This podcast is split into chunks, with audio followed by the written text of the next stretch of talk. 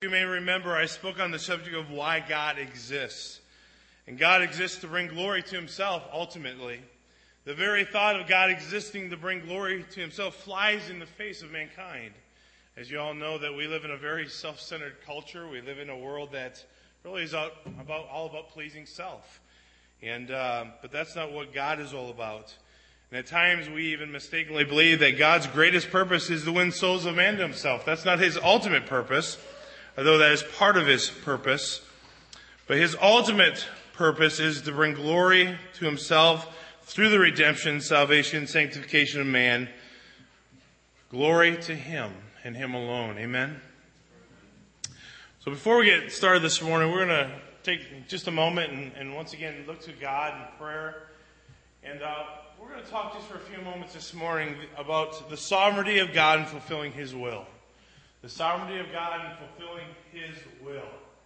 So let's go ahead and have a word of prayer. Dear Heavenly Father, Lord, thank you for this day and thank you for your goodness to us, Lord. Thank you for your many blessings. And ask God that you would speak to our hearts this morning. Lord, that you might teach us from your word those things that you'd have for us to learn. And uh, just pray that uh, through it all, Lord, that we might draw close to you, become more like you as a result of being here this morning. For it's in Jesus' name we pray. Amen. I'm not sure where it went. I'm sorry. There is a microphone floating around here somewhere. It has disappeared. Well, first of all, the first point I want to make this morning is this, is that God is sovereign. God is sovereign. If you have your Bibles this morning, and we're going to look at Psalm chapter 115 verse 3. Psalm 115 verse 3 is really a key verse when we think about this whole study of who God is, why He exists, the fact that He brings glory to Himself because He is a sovereign God. It's really a key verse that we have to think about often. Psalm 115 verse 3 says this, Our God is in heaven and He does whatever He pleases. Now think about that. Once again, he says, our God is in heaven and he does whatever he pleases. This is the idea behind the word sovereign. God can and will do all that he pleases. He doesn't need permission. He's God. That settles it. Uh, he not only has the right, but he has the power to do whatever he pleases. Therefore, nothing he wills to do bring Joy to himself can be thwarted no matter what. Nothing he can do, nothing he does or nothing he plans can be thwarted against the plans that he has for himself. In fact, man tries to plan out his life. It's amazing from the time that we're young children to the time that we grow up in our house, we start, as the older we get to be, eh, we begin to make plans. Well, this is what we're going to we're going to get to high school and then we're to choose a college and we're to choose a career path and then we're to get this kind of a job and we're to get this kind of a car and this kind of a home and we're to build our family and it seems like all of life surrounded by the idea that we have plans that are going to be fulfilled. But none of us has the guarantee of those plans being fulfilled, do we? In fact, Proverbs 27 verse 1 says, Boast not thyself tomorrow, for thou knowest not what a day may bring forth. We are planning, because God says also let all things be done decently in order. We plan, but none of us has the guarantee that tomorrow will come. Every morning across America, in fact, I haven't looked at this morning, but I would venture to say that in this morning's newspaper there is an obituary section. And uh, one thing I've learned over the years is that death is no respecter of persons. There are old, there are young, there are those who were murdered, there are those who died of illness or cancers or sicknesses, there are those who were in freak accidents. But death takes a lot of people every day that didn't wake up and say, wow, I think this is a good day to die.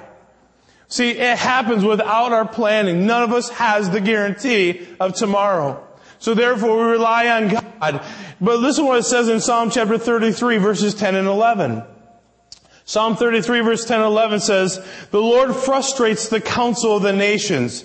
He thwarts the plans of the people. The counsel of the Lord stands forever, the plans of His heart from generation to generation. What's He saying here? God says very clearly that what I will, what I plan is exactly what's going to take place from generation to generation. Why? Because we get back to the primary foundation that God is sovereign. He can do whatever He wants. He's a God. Man can plan, but he says, I can thwart the plans of man. I can change the plans of man. He orchestrates the plans of man and has the power over them to fulfill his own plans. In other words, what God says, what I will for mankind is more important than what man wills for himself. God says, I'm in control of those things. And if God had no power over His creation, if God could not thwart the plans of man, that would imply that He's not sovereign, that He can't do everything that He wants to do. But we know that that is not true.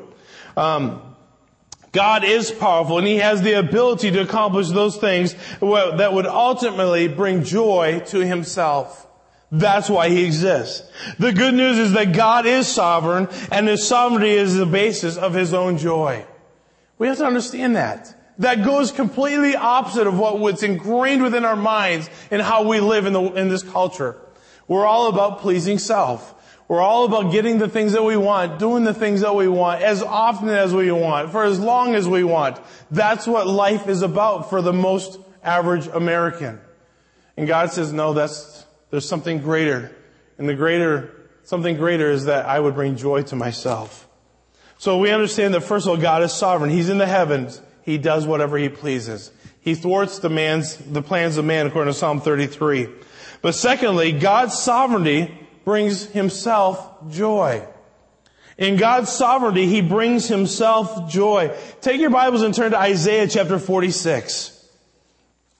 Isaiah chapter 46.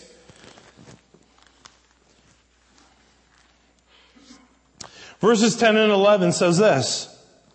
I declare the end from the beginning and from long ago what is not yet done. Wait a minute. God says He's declared from the beginning those things which have not yet happened. That's what it says. He says, I call a bird of prey from the east, a man for my purpose from a far country. Yes, I have spoken, so I will also bring it about. See, in other words, God says once again, I plan the plans of man. I'm in control of those things. So my plan will take place and I will do all my will, he says. And I will also bring it about. So whatever God minds to do, that he will do and nothing can stop that. In fact, take your Bibles and turn to Daniel chapter 4. Daniel chapter 4. I want to read verses 34 and 35. And this is an incredibly powerful picture of who God is. It says, but at the end of those days, I, Nebuchadnezzar, look up to heaven, looked up to heaven, and my sanity returned to me. Then I praised the Most High and honored and glorified Him who lives forever, for His dominion is an everlasting dominion, and His kingdom is from generation to generation. Now get this, all the inhabitants of the earth are counted as nothing, and He does what He wants with the army of heaven and the inhabitants of the earth. There is no one who can hold back His hand or say to Him, what have you done? There is no one powerful enough to go against Almighty God. And there's no one who can even question what God intends to do according to His own purposes and His own will. Why? Because He's sovereign God. He can do whatever He wants. And that's exactly what He is going to do. And then also, God's sovereignty allows Him to do whatever He pleases with mankind. In Job chapter 42, verse 2 says, I know that you can do anything and no plan of yours can be thwarted. That's what Job says. You know, one might be prone to wonder, is it, is it God's sovereignty as well that bad and seemingly uncontrolled things happen in this world? I mean, if God is so awesome, and if God is so powerful, and if He's so loving and so kind, is it also part of His plan that bad things happen? Yes. Over and over, that's clear in scripture. And this brings us to consider something else. You know, God doesn't have any robots. We're going to answer that question in just a moment. But think about this. God does not have any robots. Do you realize that all across the world there are, there are millions upon millions of people who willingly give their allegiance to God every day? And God doesn't force them. He doesn't make robots. He hasn't computerized them and put a chip in them to say, you must do this, you must do this, you must do this. And when you think about that, notice what Jeremiah says. In fact, turn your Bibles to Lamentations. Just a small little book before Ezekiel. Lamentation chapter 2. This is an amazing thing to consider. Verse 11, he says this, My eyes are worn out from weeping. I am churning within. My heart is poured out in grief because of the destruction of my dear people, because children and infants faint in the streets of this city. He looks around and he sees all the disaster. He sees God's judgment. He sees everything that has taken place and he is crying his eyes out, saying, look at all this. In fact, go back to the beginning of the chapter, back to verse 1. And you begin to see the judgment that God is proclaiming here. He says, how the Lord has overshadowed daughter Zion with his anger. He has thrown down Israel's glory from heaven to earth. He has abandoned his footstool in the day of his anger. Without compassion, the Lord has swallowed up all the dwellings of Jacob. So, those bad things, those things that only could be an act of nature, so to speak, does God even orchestrate those? Yes. Without compassion, the Lord has swallowed up all the dwellings of Jacob. In his wrath, he demolished the fortified cities of daughter Judah. He brought them to the ground and defiled the kingdom of its leaders. He has cast off every horn of Israel in his burning anger and withdrawn his right hand in the presence of the enemy. He has blazed against Jacob like a flaming fire that consumes everything. Over and over he says, listen, my judgment is real. My judgment is, is, a sure thing. And as they look around, they see the destruction. Verse 7 says, The Lord has rejected his altar, reputed his sanctuary, and he has handed out the walls of her places over the enemy. They have raised a shout in the house of the Lord as on the day as of appointed festival. And the Lord determined to destroy the wall of the daughter of Zion. He stretched out a measuring line and did not restrain himself in destroying. He made the ramparts and walls grieve together. They waste away. Over and over God says, listen, sin has a consequence. So am I standing up here saying that every bad thing is a result of sin? I'm not saying that. But what I'm saying is this.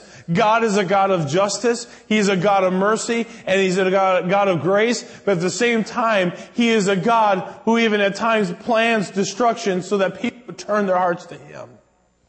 What happened after uh, the tsunami came through in Asia? I mean, tens of thousands somewhere between 80 and 150,000 people. They're not even sure. I don't know if they ever did get a final count of all the people who died in that great tsunami. But what happened after that? People began to wake up and say, is there a God? Is there a God? Remember what happened after Hurricane Katrina? People began to say, wow, they had the wrath of God. People began to think, is God, is God real?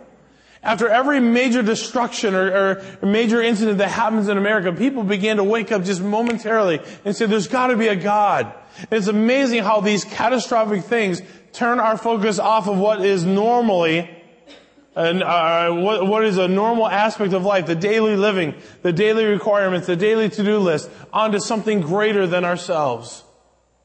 But it's also amazing to notice how temporary that distraction is. Because as soon as the cleanup is over, we get back to the norm of life and we forget God again. Over and over, God is a God who allows judgment to come on the nations. And over and over, it sounds like you get down to verse 11 in chapter 2, it says, my, heart, my eyes are worn out from crying. I'm churning within. My heart is poured out in grief. It sounds like Jeremiah here is having a little you know, having a little personal pity party. But look, he says in Lamentation chapter 3, Chapter 1 says, I am the man who has seen affliction under the rod of God's wrath. He has driven me away and forced me to walk in darkness instead of light. Yes, he repeatedly turns his hand against me all day long. But look what he comes to. Look at the conclusion down in verse 37. Who is there who speaks and it happens unless the Lord has ordained it? Do not both adversity and good come from the mouth of the Most High? Why should any living person complain, any man, because of the punishment for his sins? He knew all that happened was not only a result of God's anger, but a result of God's plans towards man. Over and over, It sounds like we could have a pity party like Jeremiah and say, wow, look what everything that's taken place. Look at everything that's happened. And he turns around and realizes that it's not by accident. It's not just a coincidental thing that was come into the life of mankind. It was God's plan. Why? Because he can once again, in his sovereignty, do whatever he wants. He is God.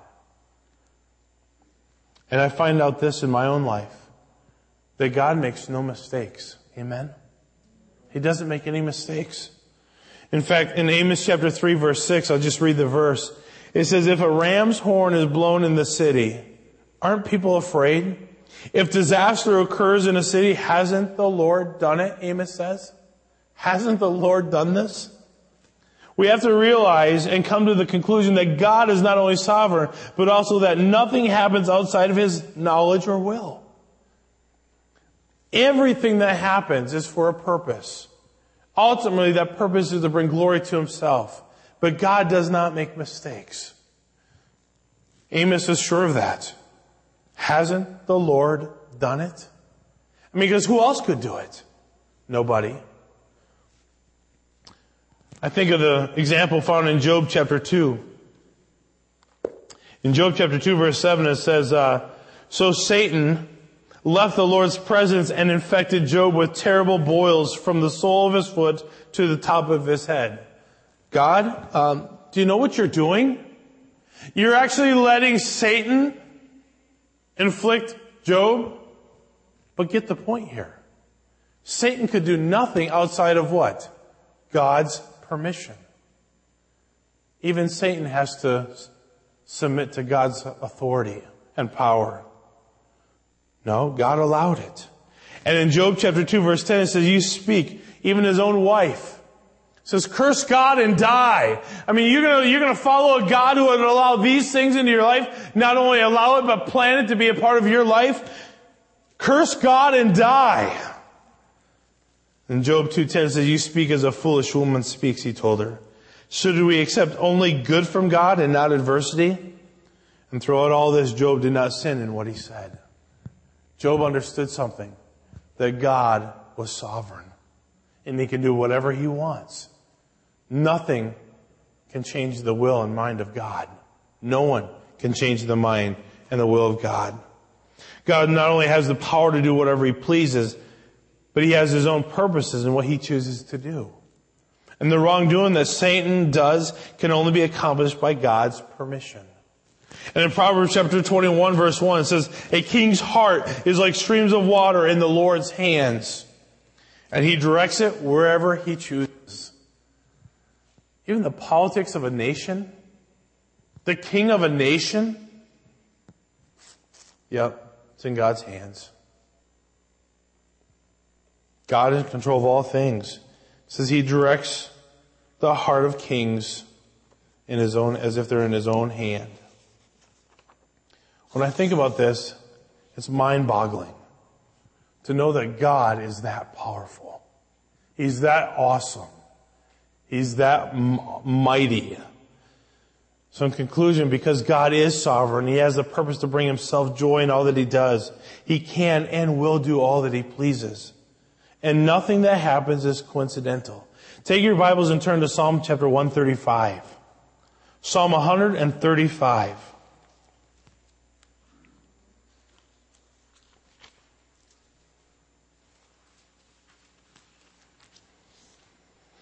Psalm 135 verse 5 says this. The psalmist says, For I know that Yahweh is great. Our Lord is greater than all gods. Yahweh does whatever he pleases in heaven and on earth, in the seas and in all the depths. He causes the clouds to rise from the ends of the earth. He makes lightning for the rain and brings the wind from his storehouses. He controls everything. Proverbs chapter 16 and verse 33 says, the law is cast into the lap, but its every decision is from the Lord. Think about that. Every decision is from the Lord. Is he really in control of all these things? If he is, why don't I sense it? Why don't I see it? Maybe sometimes we're not looking. Maybe sometimes we're not waiting for God to do certain things. We're not expecting Him to do certain things. And when our attention is not on Him to see when He is doing it. Matthew chapter 10, verse 29 says, Aren't two sparrows sold for a penny, yet not one of them falls to the ground? Get this. Without your father's consent. say, well, he dropped it. No, no. God, God willed that. If it were to drop, it'd be because God willed it to take place. So what does all this mean? If God is that powerful, if God is sovereign and He can do whatever He wants and He does, if God is, is all about bringing Himself glory and He will, what does that mean for me? Our greatest lot in life is to allow God to be glorified by us glorifying Him in all that we say and do. The bottom line is we don't exist for our own pleasure. Revelation 4 makes it clear. It says, Thou hast created all things, and for thy pleasure or for thy will they exist and are created. We're not here for ourselves. I know that goes against what life is all about for so many Americans and people around the world for that matter. We make life about how it affects me and how I can get what I want out of life. But really, in the big picture, none of that matters. It's all about Him and what He has done for us. Really. Well, no, it's all about Him being on the cross and glorifying Himself as we glorify Him. So think about that. He is here to bring glory to Himself. He's a sovereign God. I don't know about that, but when I see the power that God displays in creation, when I see the power that God displays in His justice and His judgment, when I see the power that God displays in bringing life to a, to a person who is without Christ, when I see all the power that God has, it should make us want to just say, God, I surrender. God, I surrender. You alone are worthy. You alone are powerful. Because it's not about me. It's not about you. It's all about Him. Amen. Let's pray. Dear Heavenly Father, Lord, we thank you